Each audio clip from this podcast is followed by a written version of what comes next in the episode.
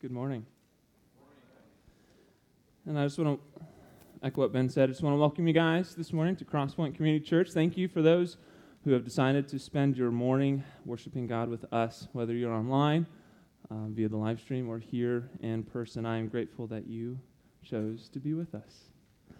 Um, if you don't know me, my name is Kent Heinrichsen. I'm the youth and college pastor here at Crosspoint. And um, again, I just want to extend my gratitude for those who are here. I personally have some extended family out of state, so I'm thankful that they are able to join us this morning as well. I don't know about you, but this morning I just want to take some time to pray before we get into the message, before we get into God's Word. Um, I just feel like there's just a lot of distractions. Um, today, every day, I think we just need to take some time um, just to really clear minds and to prepare our hearts to hear God's word. Whether maybe you're thinking about a, like a family get together that's going on after today, maybe you have um, some kids' activities, or there's something on uh, going on, or maybe you're like me and struggling with some seasonal allergies, changing of the, the weather, and com- uh, combine that with, with harvest, and uh, maybe you're feeling a little stuffed up. I mean, praise God. A week ago, I couldn't talk. This week, um, I'm here. So praise God for that. Um, I can talk now a little bit better. So if you would just join me in some prayer. Father God, we just want to come to you right now. God, I pray that you would just speak this morning. God, let it be your words. Help us to have open hearts, open ears, to hear, to take in, to digest what you want us to learn today. God, I pray that through it that we would learn more about who you are, learn more about who we are and our need for you today. God, we love you and we serve you. In Jesus' name I pray. Amen. I want to start off with a story. It was a Monday night, sometime in January 2019, pre COVID shutdown. I'm on my way from Eureka, from my office, after I get off work, and I'm, I'm going to uh, Bethany Baptist in Peoria to meet Amber, my fiance at the time, my now wife. We were continuing our premarital counseling um, that night, and we were supposed to have come up with a passage uh, that was meaningful to us. That uh, we wanted the pastor who's doing our wedding, uh, his name is Pastor Joel, uh, that we wanted him to talk through or give a little message from um, at our wedding ceremony. Before that night, that counseling session, Amber and I, we had discussed what passage we wanted. Now, we knew a couple things. We knew that we didn't want to be a cliche, popular passage. So, you know, uh, we, we wanted to be unique. We didn't want to be uh, someone that had a passage that was read at, you know, all the other weddings. We, we wanted to be unique. So, you know, out goes 1 Corinthians 13. You know, out goes Ephesians 5, all other famous wedding passages. And that night, we told our pastor that was going to do our sermon that we wanted the beginning of Philippians 2 read, verses 1 through 11. Now, in summary, this passage talks about having a heart that resembles Jesus, having an attitude of humility and a heart to serve one another, putting one's interests above our own. Now, at that time, I had no idea how much I would need to be reminded of those truths as that passage became very real to me on our wedding day as I stand looking at the altar at my beautiful bride who had been infected with the flu, struggling to stand up, leaning on my arm to support her body. Men, I don't know what your expectations for a wedding night are, but I'm sure it doesn't look like sleeping in a bed by yourself while your sick, newly wedded wife sleeps in a chair because she can't lay down. I learned very quickly what it means to serve selflessly that night as I put my wife's interests ahead of my own. Now, as much as the beginning of Philippians 2 gave me great counsel on how to be selfless, humble, and loving towards uh, my wife, I believe this passage gives us a great reminder of how we, as Christians, should treat others, whether inside or outside of our community. I hope this passage of Scripture motivates you to exhibit Christ like characteristics in your family, in your local church, and those in your community. I believe Philippians 2 will help us continue to strive to do life in community. with that being said, I hope you have your Bibles with you. We've been dealing with some tech difficult. Oh, we have it. We have it on the screen. Praise God. We were dealing with some tech difficulties, so hopefully you still brought your Bible to church, you know, so we can read God's word. Uh, if you have your Bible, please meet me in Philippians 2. If you have it on your phone, please get that out. Philippians 2. And I want to read the first 11 verses. And if you are able, I do ask uh, that you rise for the reading of God's word. This is something that we don't do often normally, but you know, to keep you guys from falling asleep on me, let's let's stand and let's read God's word together. Philippians 2, 1 through 11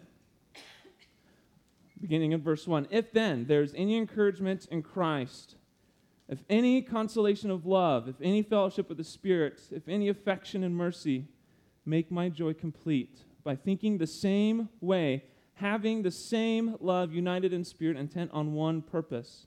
Do nothing out of selfish ambition or conceit, but in humility consider others as more important than yourselves. Everyone should look out not only for his own interests, but also for the interests of others.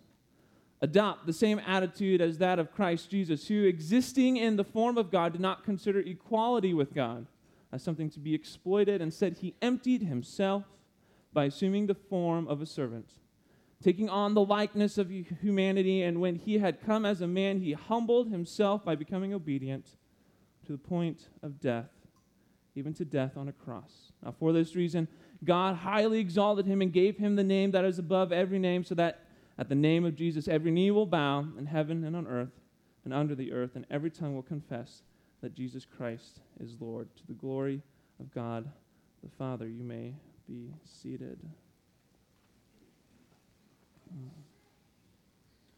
Now, in previous weeks, Dave has talked about why the Christian community is unique. We talked about why it's important that we are in community. And this morning we'll be discussing how to be in community and why that matters. We'll be using this text that we just read as our primary text to do this.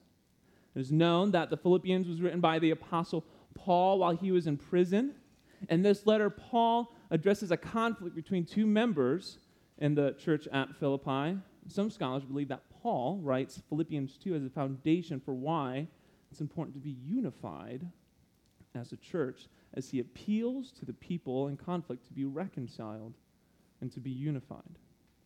Now, we see this very clearly in the first couple of verses in chapter 2. We see this concept of community, or what I like to say, having common unity. In verses 1 and 2 of Philippians 2, we see this. If if then there's any encouragement in Christ, if any consolation of love, if any fellowship with the Spirit, if any affection and mercy, if there is anything Paul could say about the Christian life, this is what he says make my joy complete by thinking the same way, having the same love, united in spirit, intent on one purpose. I think it's clear that this concept of community is in Philippians 2. Now, then Paul continues of what it looks practically or how to have this common unity. Verses 3 and 4. Do nothing out of selfish ambition or conceit, but in humility, considering others as more important than yourselves. Everyone should look out not only for his own interest, but also for the interest of others. I just want to stop here for a moment. Can we all acknowledge that living out verses 3 and 4 is one of the hardest things to do? I mean, raise your hand if you agree that doing nothing, not one thing out of selfishness, but rather putting others as more important than yourself, not looking for your own interest, but rather the interest of others. Raise your hand if you agree that that's hard to do. Yes. If your hand is not up, please, I would love to meet you for coffee sometime and know how you do it because that is a struggle for me. I think people of all ages struggle with this concept to live out these principles. I mean, you see it in little children. They fail to live this out when they don't want to share the toys or when they just have to get that cookie from the store instead of listening to their parents. You see this in teens as they fail to live out this they fail to live this out when they would rather continue playing video games rather than obeying their parents when they tell them to do chores. You see young adults fail at this when they desire success in their field of work at the expense of relationships with people around them. You see this in married couples as, as they fail at when a spouse would rather watch sports, whether I'll be, be it TV or a show that they love, rather than spending time to have a deeper relationship with their husband or wife. You see, working adults fail at this when they strive to have the most comfortable, comfortable lifestyle possible instead of looking at the needs of people around them. And these are just examples where I have failed at living this concept of selfless living out this concept of being in humility in my life, where I've put my own interests above the interests around me. And if I had to guess, I'm not alone. All of our sin struggles comes down to this. Will we serve our sinful flesh or will we serve God and follow his commands? All of our sin struggles come down to this. If you're taking notes, this is a big point. Will we serve our sinful flesh or will we serve God and follow his commands?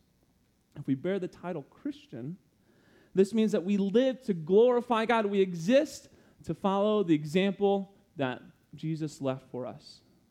And now, to remind readers of how Jesus lived his earthly life, Paul writes verses 5 through 11. And I love, I love how the CSB translates the beginning of verse 5. You know, just look at that with me. Verse 5, the first word is adopt the same attitude. Now, now in the original Greek, it really this literally means think this among you. And I just love how the CSB uses this English word adopt to depict this process, to depict what this looks like. It gives us a word picture because, can I be honest, can I just have a quick gospel geek out moment for a little bit? Because this is really cool if we look at this just a little bit deeper. To adopt something means to take something that wasn't originally yours and then to live as if it were your own. Now, we were born into this world, we were born with sin meaning we have a natural bent or natural wanting to glorify or serve ourselves instead of glorifying or serving God. Now, we use the terminology that humans are depraved, meaning that without God's help, we will only choose what our sin nature craves, and that is to serve only ourselves. Now, to illustrate this truth uh, a little bit, uh, there's a show called Community, ironic, no pun intended. Um, and it, it depicts a, a debate between um, a student at a community college and another student from an opposing community college. I was going to show this clip, but because due to difficulties with tech and my slides, um, I'm just going to explain it real quick and hopefully it creates the same visual. So you have a student named Jeff. Um, he is debating against uh, his opponent, uh, and his opponent is in an electric wheelchair. And they're debating whether man or, or humanity is naturally good, which is Jeff's opponent, or if man is uh, naturally evil, which is Jeff's take on this debate. And they go back and forth, and I think Jeff misquotes scripture in there. It's a secular show, but he, he quotes scripture, and, um, and they go back and forth. And at the end, it's time for their final rebuttal. And Jeff's opponent's in this electrical wheelchair, and he goes full blast and stops and flings himself at Jeff Jeff catches him. His opponent claims, See, this man opposes me, but yet he caught me. Man is good. And then Jeff's teammate, one of his teammates named Annie, comes over and uh, kisses Jeff. Jeff then drops the man, and Annie claims man was seduced, and so therefore drop the man. Man is evil. it's comical, but I think it illustrates a really good point. I think Uh, it shows that we are depraved and we will choose ourselves. Because this is the case, because we are depraved, we have a broken relationship with God when we are born into this world. We as humans need God to intervene. We need God to save us from our sin.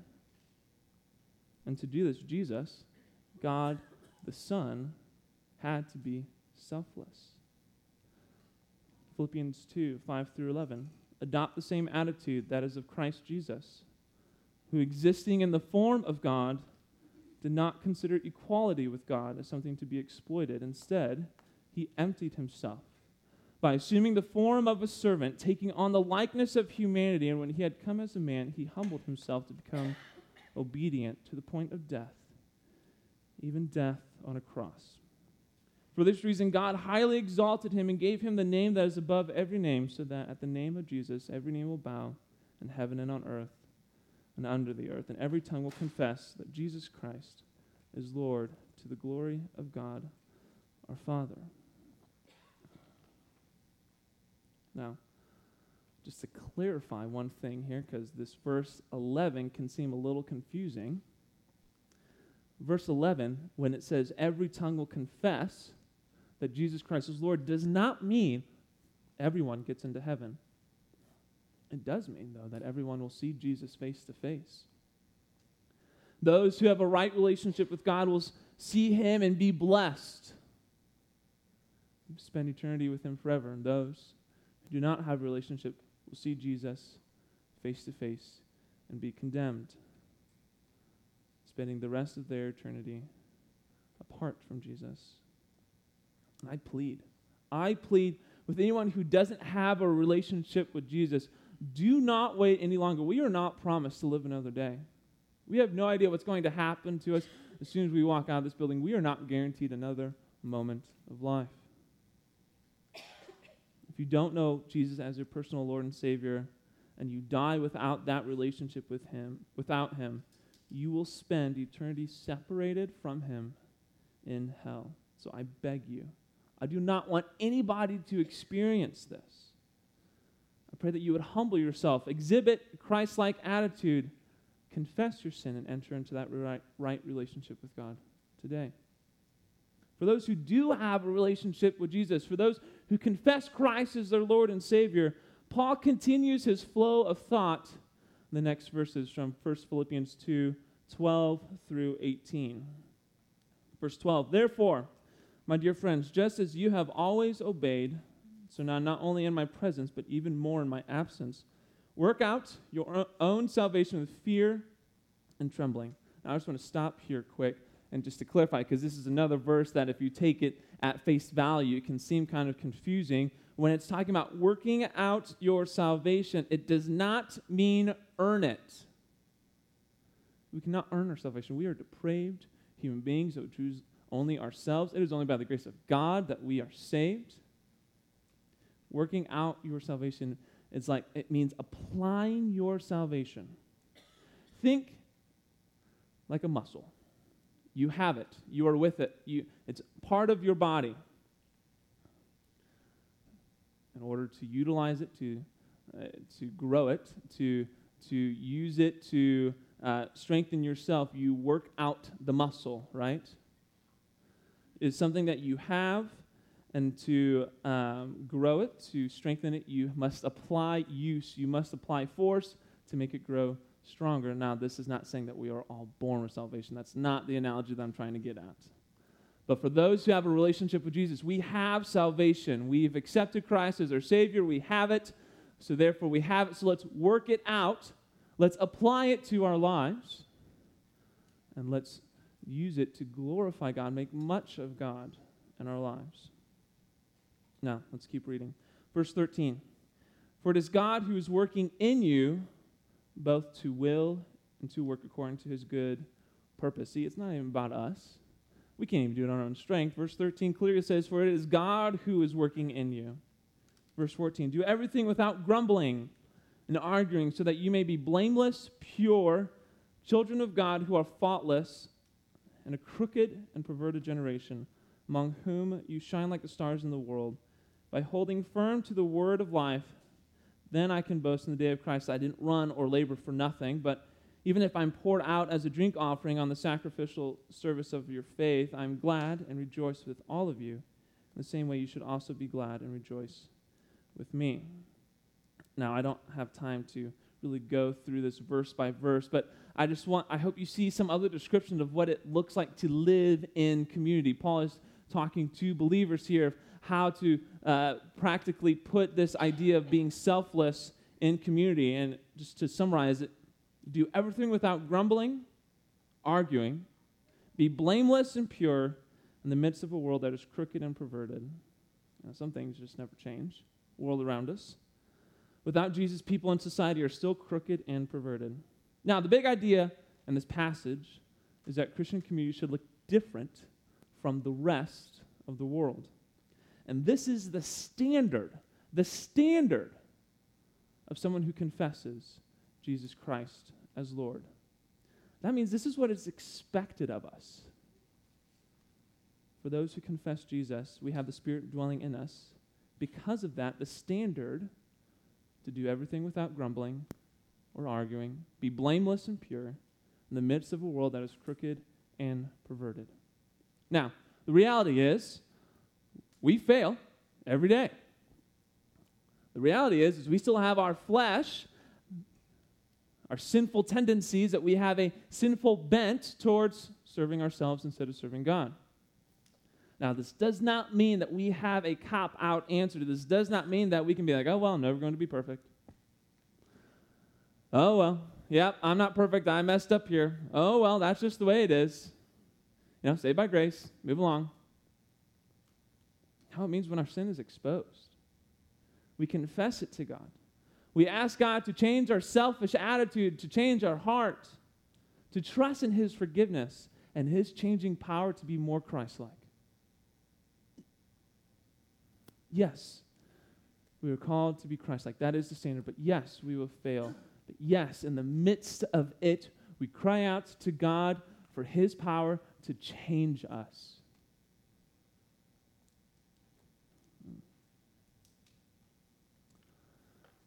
Paul then concludes his uh, passage here in Philippians 2 with two examples. I don't have time to read it, but we, he gives two examples of what it looks like to live like Christ. First one is Timothy, the second one is Epaphroditus. Um, because I, for the sake of time, I won't read this. I want you to read this when you get home after the service. I want you to notice how Timothy and Epaphroditus, say that 10 times fast, notice how they exhibit a selfless attitude that puts the interests of others above their own interests. Now, just want to kind of wrap this up a little bit.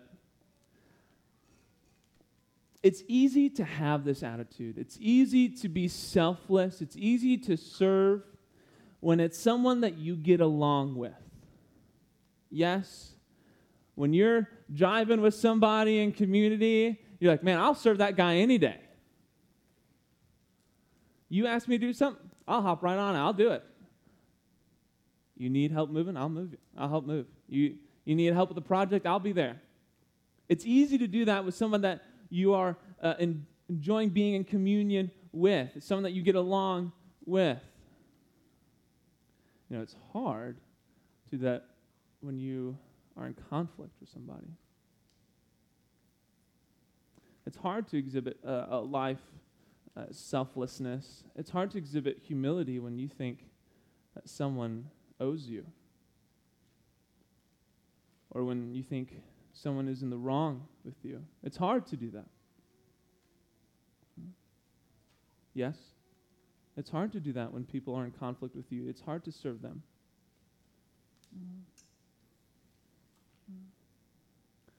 I hope you see God serving, being selfless.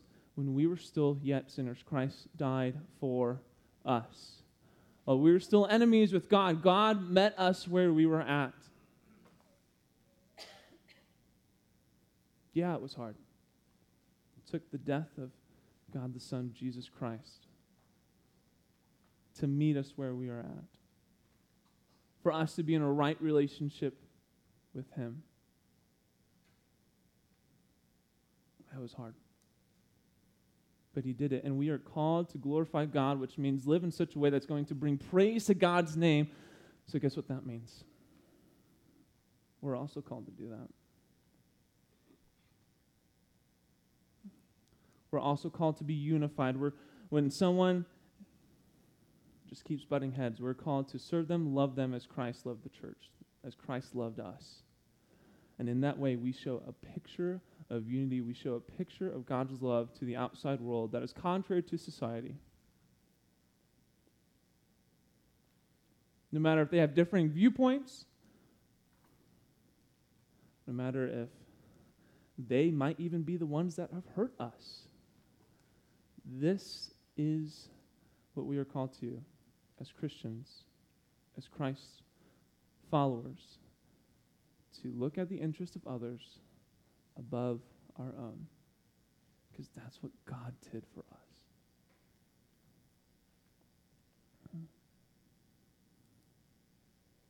A great picture of Christian community is that of communion. This morning is the first Sunday of the month, so we will be partaking in communion. So, um, first impressions team could start passing that. Communion is a really cool picture. One, it's for those who are considered believers, for those who confess Jesus as the Lord. So, if you're a visitor, you are welcome to take communion with us as long as you confess Christ as Lord and Savior of your life. Because what are you doing when you partake in communion? You say that you are a part of this community, you are a part of the, the church, not just local church, but Big C church. And there's a couple things that you recognize when you take communion. You realize that you're in a community of people that are also sinful, just like yourself, and that you that are in need of Jesus. And because you're in need of Jesus, you recognize your need for his sacrifice on the cross to cover the payment of your sin. And so when you take communion together, you acknowledge that, hey, we are a, a broken people, redeemed by God. And when we do it together, it is a beautiful picture of how to unify the church. Because it's easy to be distracted by things that divide us. It's easy to take a stance on different issues and values and situations, policies. But if we're supposed to represent Christ in a world that is very divided, in a world that is crooked and perverse, that Philippians puts it, we should be unified. And we are unified in this way that we need Jesus every single moment of our lives. And so when we take communion, when, when you'll have some time to sit and pray, I, I, I plead with you. Recognize where you fall short. Recognize your need for God, your need for grace, and His forgiveness in your everyday life. Because when we do that as a community, it is a beautiful thing to see the church come together as one. It is a beautiful thing. So take a couple moments to do this, please, and thank you. 1 Corinthians 11 23 says this For I received from the Lord that I also pass on to you on the night that he was be- betrayed. The Lord Jesus took bread, and when he had given it thanks, given thanks, he broke it and said, This is my body, which is for you. Do this in re- remembrance of me. Let's eat the bread. In the same way, he also took the cup after supper and said, This is the cup of the new covenant in my blood. Do this as often as you drink it, do it in remembrance of me. For as often as you eat this bread and drink the cup, you proclaim the Lord's death until he comes. Let's drink the juice. Will you pray with me? Father God, we we need you. God, I pray that you would just cause us to recognize our tendencies to serve self rather than to serve you.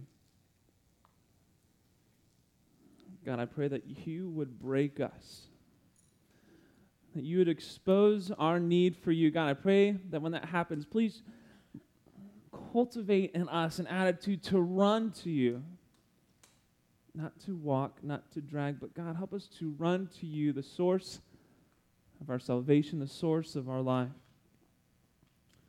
God, I pray that you would show your grace on us today. God, we confess our sin and our need for you and we repent of it, God. We know that you are faithful to forgive. And we thank you for sending your Son to die on the cross as a sacrifice for our sins. God, we thank you for loving us and being faithful for, even when we fail. And I pray that you would continually mold in us an attitude that glorifies you. God, we love you and we serve you. In Jesus' name I pray. Amen. His love has changed everything. His love has changed us. I pray as a word of benediction, the beginning of Philippians 2. I just echo the same attitude and the desire that Paul had for the Philippians, I have for you. If then there's any encouragement in Christ, any consolation of love, any fellowship with the Spirit, if any affection and mercy, make my joy complete by thinking the same way, having the same love, united in spirit, intent on one purpose. Do nothing out of selfish ambition or conceit, but in humility consider others as more important than yourselves. Everyone should not should look out not only for his own interests, but for the interests of others, and adopt that same attitude that is of Christ Jesus. I pray that we would continue to adopt that attitude, that we would grow in that attitude, moment by moment, day by day, week by week.